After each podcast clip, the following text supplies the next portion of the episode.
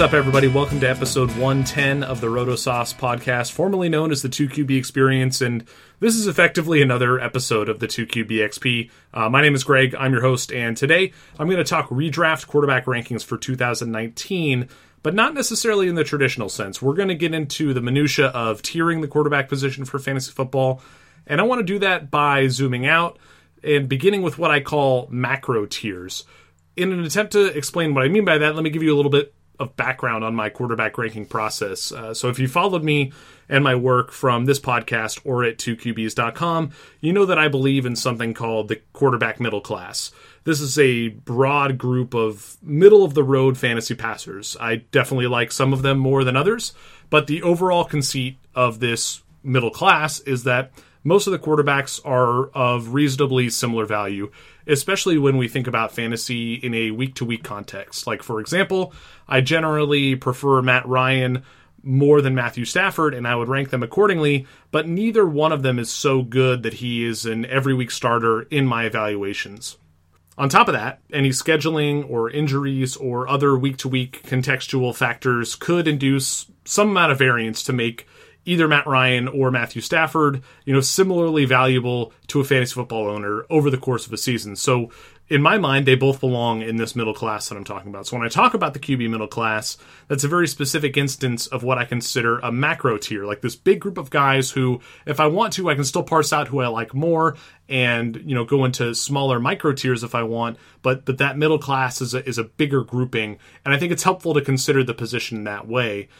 We can zoom out further if we want to create bigger buckets or tiers to classify quarterbacks, or we can zoom in and create those smaller micro tiers within the macro tiers, eventually settling on individual player rankings as, you know, the most granular of our micro tiers. Like here's my top guy, here's my second guy, here's my third guy, and so on my hope is that ultimately we can get a better understanding of the relative differences in quarterback values by understanding all the different ways that we can group these players together. So let's begin with one of the broadest strokes we can possibly paint, and this is starters versus backups.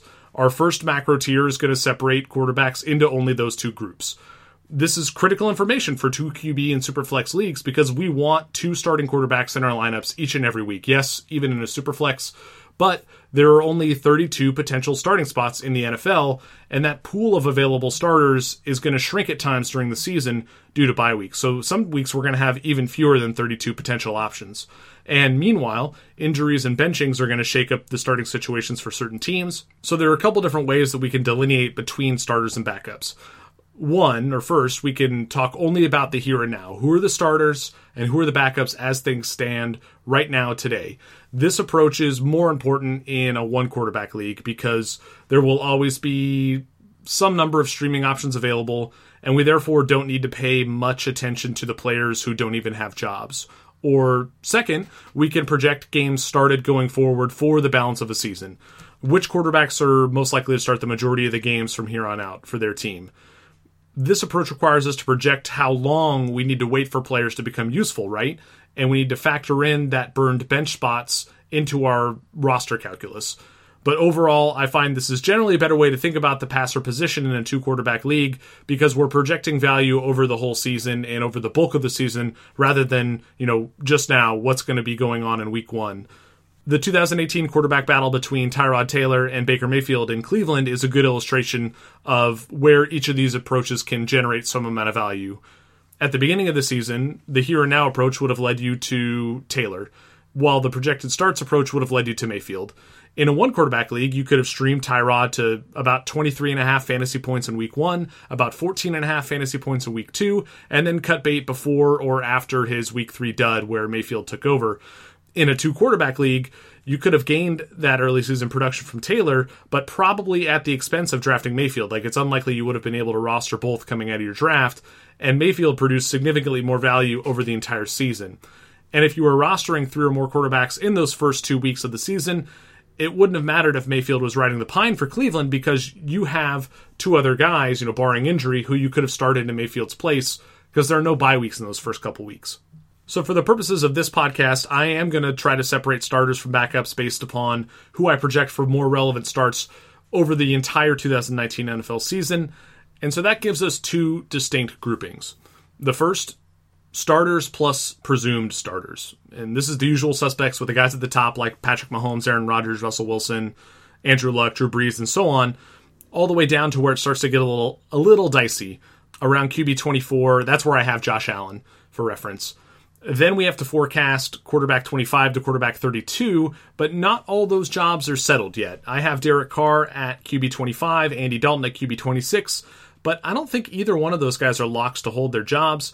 Then I have Nick Foles at QB 27, Teddy Bridgewater at QB 28, but those guys don't have teams yet. Uh, the three most obvious potential landing spots for Foles or Bridgewater are Miami, Jacksonville, and Washington, but we don't know exactly where they're going to land. My QBs 29 through 31 are Josh Rosen, Eli Manning, and Joe Flacco, all of whom do feel locked in as I record this show. Still, skills and situation make me wary of them, but I can't really forecast any of the three losing their gig this far in, in advance of free agency and the NFL draft. And so that ultimately leaves us assuming that they're going to start, uh, and we have one leftover nebulous spot for those three teams we talked about without a settled starter. Again, that was Miami, Jacksonville, and Washington. I think it's fair to assume that that starting spot, whether it's for one of those three teams or for a different team, is probably going to go to some rookie quarterback X. Uh, maybe Kyler Murray, maybe Dwayne Haskins, maybe someone else. Who knows? There is also the possibility that you know Tyrod Taylor, Ryan Tannehill, somebody like that gets another opportunity with a new team. But f- for now, let's just call him rookie quarterback X and move on. This isn't super important because for the purposes of tiering, we're talking about groups of players, uh, so we can just kind of lump in that 30 second starter uh, into that conversation. After we have those starters and presumed starters, we have the other separation of this you know macro tier. We have backups, and this is pretty self-explanatory. These are the passers who are playing behind one of the aforementioned starters. We won't draft these types of players in one quarterback leagues, but in two quarterback formats, the premium handcuffs will find themselves under rosters in deeper redraft leagues and especially more often in dynasty leagues where hoarding signal callers has a little bit more upside. I talked a little bit about that with Jordan McNamara uh, two episodes ago, so go check that out if you're interested in hoarding the QB position in dynasty. But for the rest of this podcast, we'll mostly ignore the backups and we're going to parse out the starters tier, which brings me to the next subdivision into a, a new set of macro tiers. Uh, this is where we're splitting that group of starters into two more categories roster worthy versus undesirable. This is another dichotomy, and here's where we figure out where the breaking point is between players we'd actively want to roster and players we'd rather not own if we can help it. And to be clear, we're not always going to get our way when it comes to which players we own. Uh, if we miscalculate in the draft, we may end up with undesirable quarterbacks on our team. But anyway, for the purposes of considering this tier, we're trying to imagine a draft that has, quote, gone right, unquote, and we've ended up with a quarterback depth chart that we can feel good about from top to bottom, from our QB1 down to our QB3 or QB4. Generally, I'm only talking about down to QB3, though. A QB4 could literally be anybody. If you're drafting a fourth quarterback in a two quarterback format, chances are just the mechanics of the draft are going to implicitly mean that that's an undesirable guy or a backup. Uh, it's it's really unlikely you're going to be able to walk away with four you know roster worthy starters in a draft of any you know reasonable depth. Anyway, let's get back to that idea of ending up with quarterbacks who we feel good about. Generally, that means avoiding risk and getting passers with locked in jobs. So, if you recall a little while ago when I mentioned that I'm feeling good about starters until about QB 24, I can confirm that's about where the tier break is for me between roster worthy and undesirable. I want to walk away from my two quarterback draft with three players from that top 24, most likely. And that list includes Patrick Mahomes, Aaron Rodgers, Russell Wilson, Andrew Luck, Drew Brees, Deshaun Watson, Matt Ryan, Jameis Winston, Tom Brady, Baker Mayfield, Cam Newton, Ben Roethlisberger, Jimmy Garoppolo, Jared Goff, Lamar Jackson, Kirk Cousins, Carson Wentz, Philip Rivers, Mitchell Trubisky, Dak Prescott, Marcus Mariota, Matthew Stafford, Sam Darnold, and Josh Allen. And so that means my tier of undesirable starters includes Derek Carr, Andy Dalton, Nick Foles, Teddy Bridgewater, Josh Rosen, Eli Manning, Joe Flacco, and the aforementioned rookie quarterback X. I'm only making these distinctions based upon information available right now in mid February, and a lot is going to change over the coming months. At least a couple of these undesirable guys should graduate up into the roster worthy or, or starter worthy tier once depth charts are more settled after the NFL draft. Like, for example, if the Jaguars were to bring in Nick Foles and not draft a rookie quarterback of consequence, we could pretty safely assume that Foles will start and therefore we can push him up into that roster worthy group. But this is where we're at for now, and so let's keep going with some micro tiers uh, within this, this bigger macro tier. The next important distinction for me is that between difference makers at the quarterback position and that QB middle class I talked about earlier. And to me, there are only four difference makers, like true quarterback difference makers Patrick Mahomes, Aaron Rodgers, Russell Wilson, Andrew Luck. Feel free to make the case for any other quarterbacks outside this top four of mine. Plenty deserve consideration, but Mahomes, Rodgers, Wilson, and Luck represent the right combination of talent and or age and or situation to feel like they're startable in any given week virtually regardless of matchup. If you want to go super micro from here uh, you could possibly split the difference makers into a top two with mahomes plus rodgers because i do think there is a, a slight but tangible difference between those two and wilson slash luck. Uh, but i'm not going to split the hairs that finely on this episode W- with that said, if you were to keep subdividing these tiers, you could probably make the argument that Wilson and Luck should maybe even rank closer to the best of the next tier rather than to Mahomes and Rodgers up at you know that very very elite uh, top two status. So, who besides those four is in that fully saturated quarterback middle class?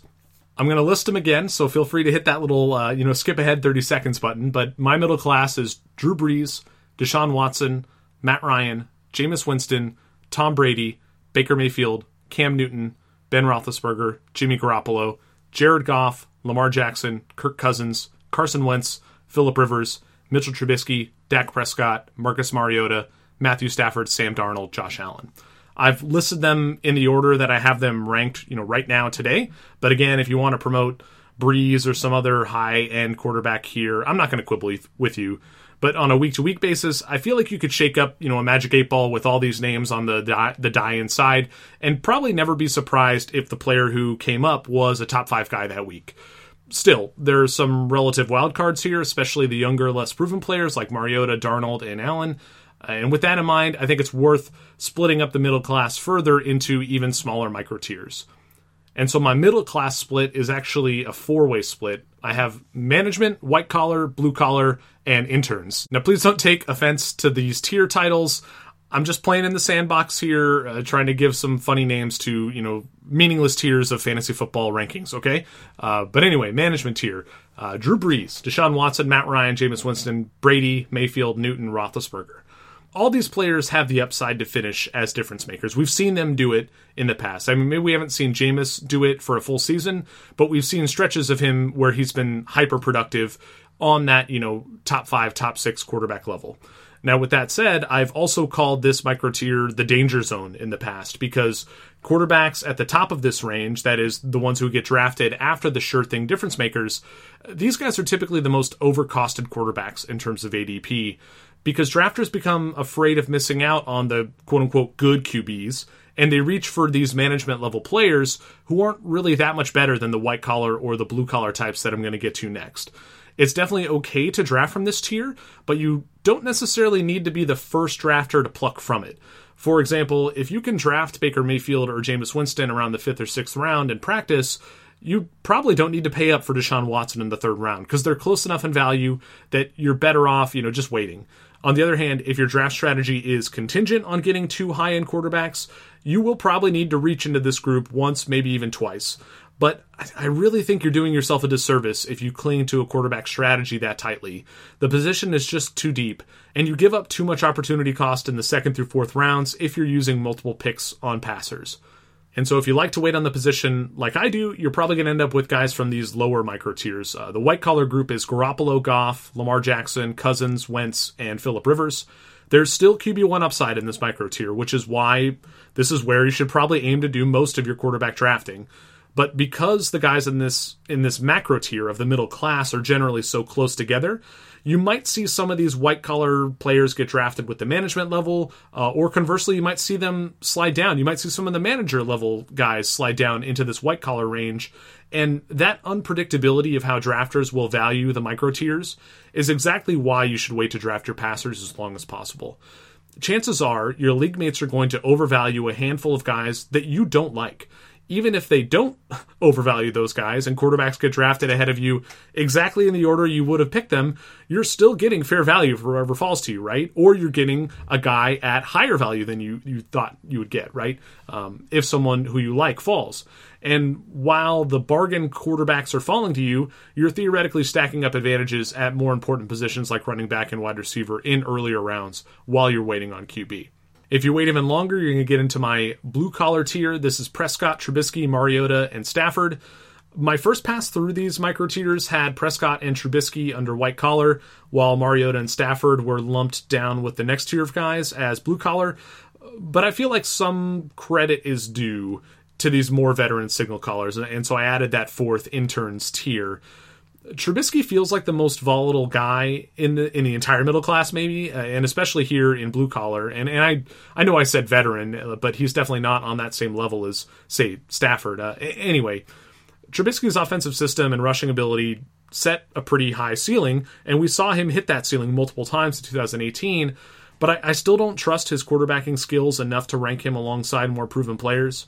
Ranking Trubisky between Prescott and Mariota feels pretty appropriate to me Will Trubisky tap into more consistency and develop as a floor play like Prescott, or will variance and volatility doom him kind of like it has Mariota over the past couple seasons?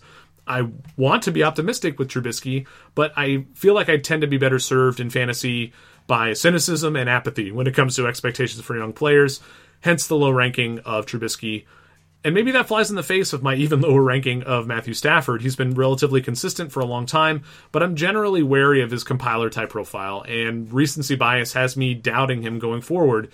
Maybe the new offensive coordinator for Detroit, Darrell Bevell, will help Stafford right the ship, but I'd rather aim for more upside with my higher ranked quarterbacks. And if I miss on some of those guys, then I get to settle for Stafford and his boring con- consistency.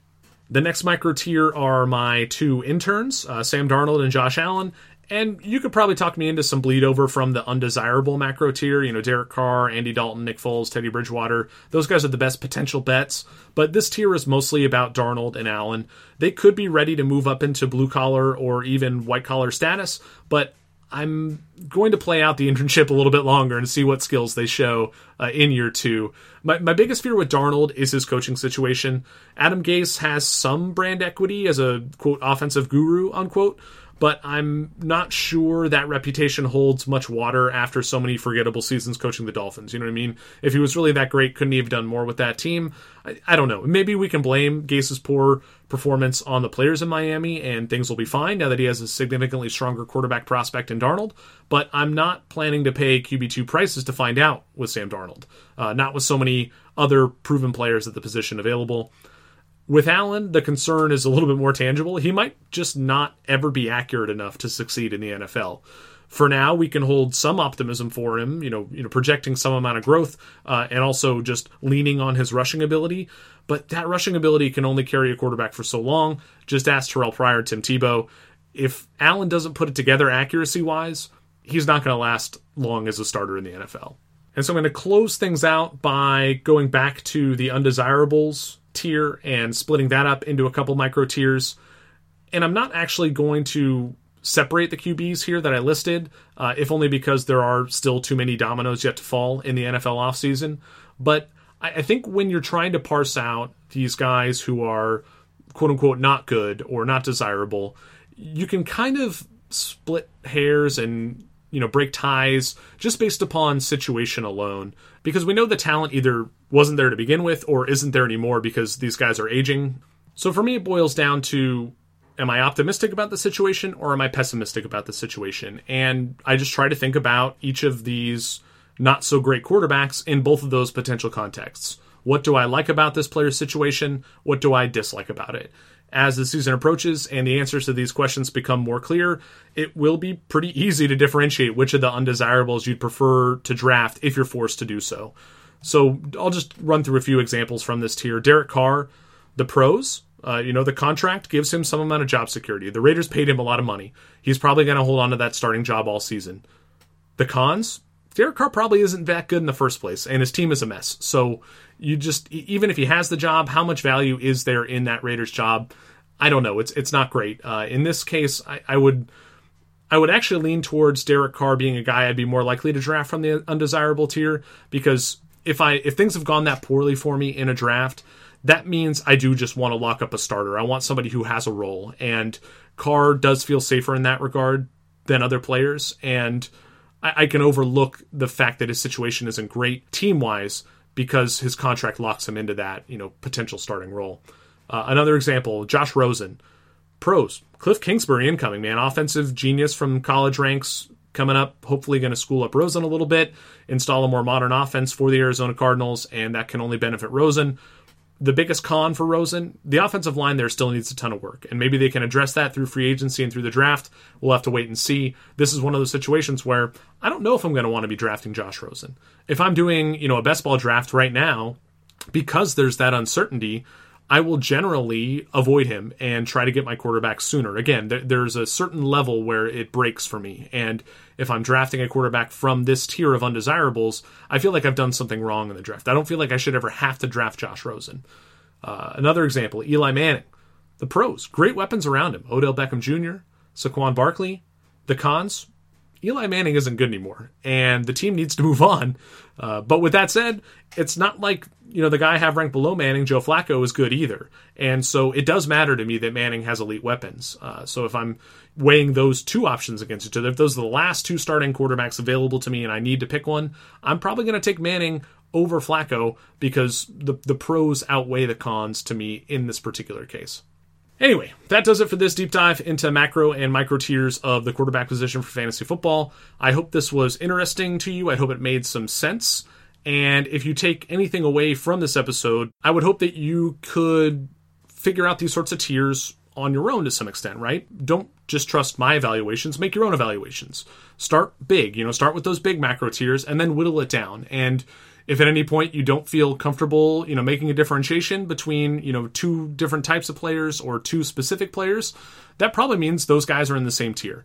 And I, I think that's useful. I think that understanding how you value these guys relative to one another helps you understand, you know, where you can find value in draft once ADP starts to solidify and once you do a few mock drafts. You'll start to see those windows in the draft where you know you can target certain players and you can expect certain guys to fall based upon your draft position. But that does it. Uh, otherwise, I'll be back again next week, getting back to fantasy baseball for another episode with a special guest. So if you have any questions for baseball that you want us to go over on air, or if you just generally have feedback for the show, hit me up on Twitter. I'm at Greg Sauce. Also, please take the time to rate and review the podcast and hit that subscribe button while you're at it. Thank you all for listening very much. Uh, we'll catch you next time. Adios.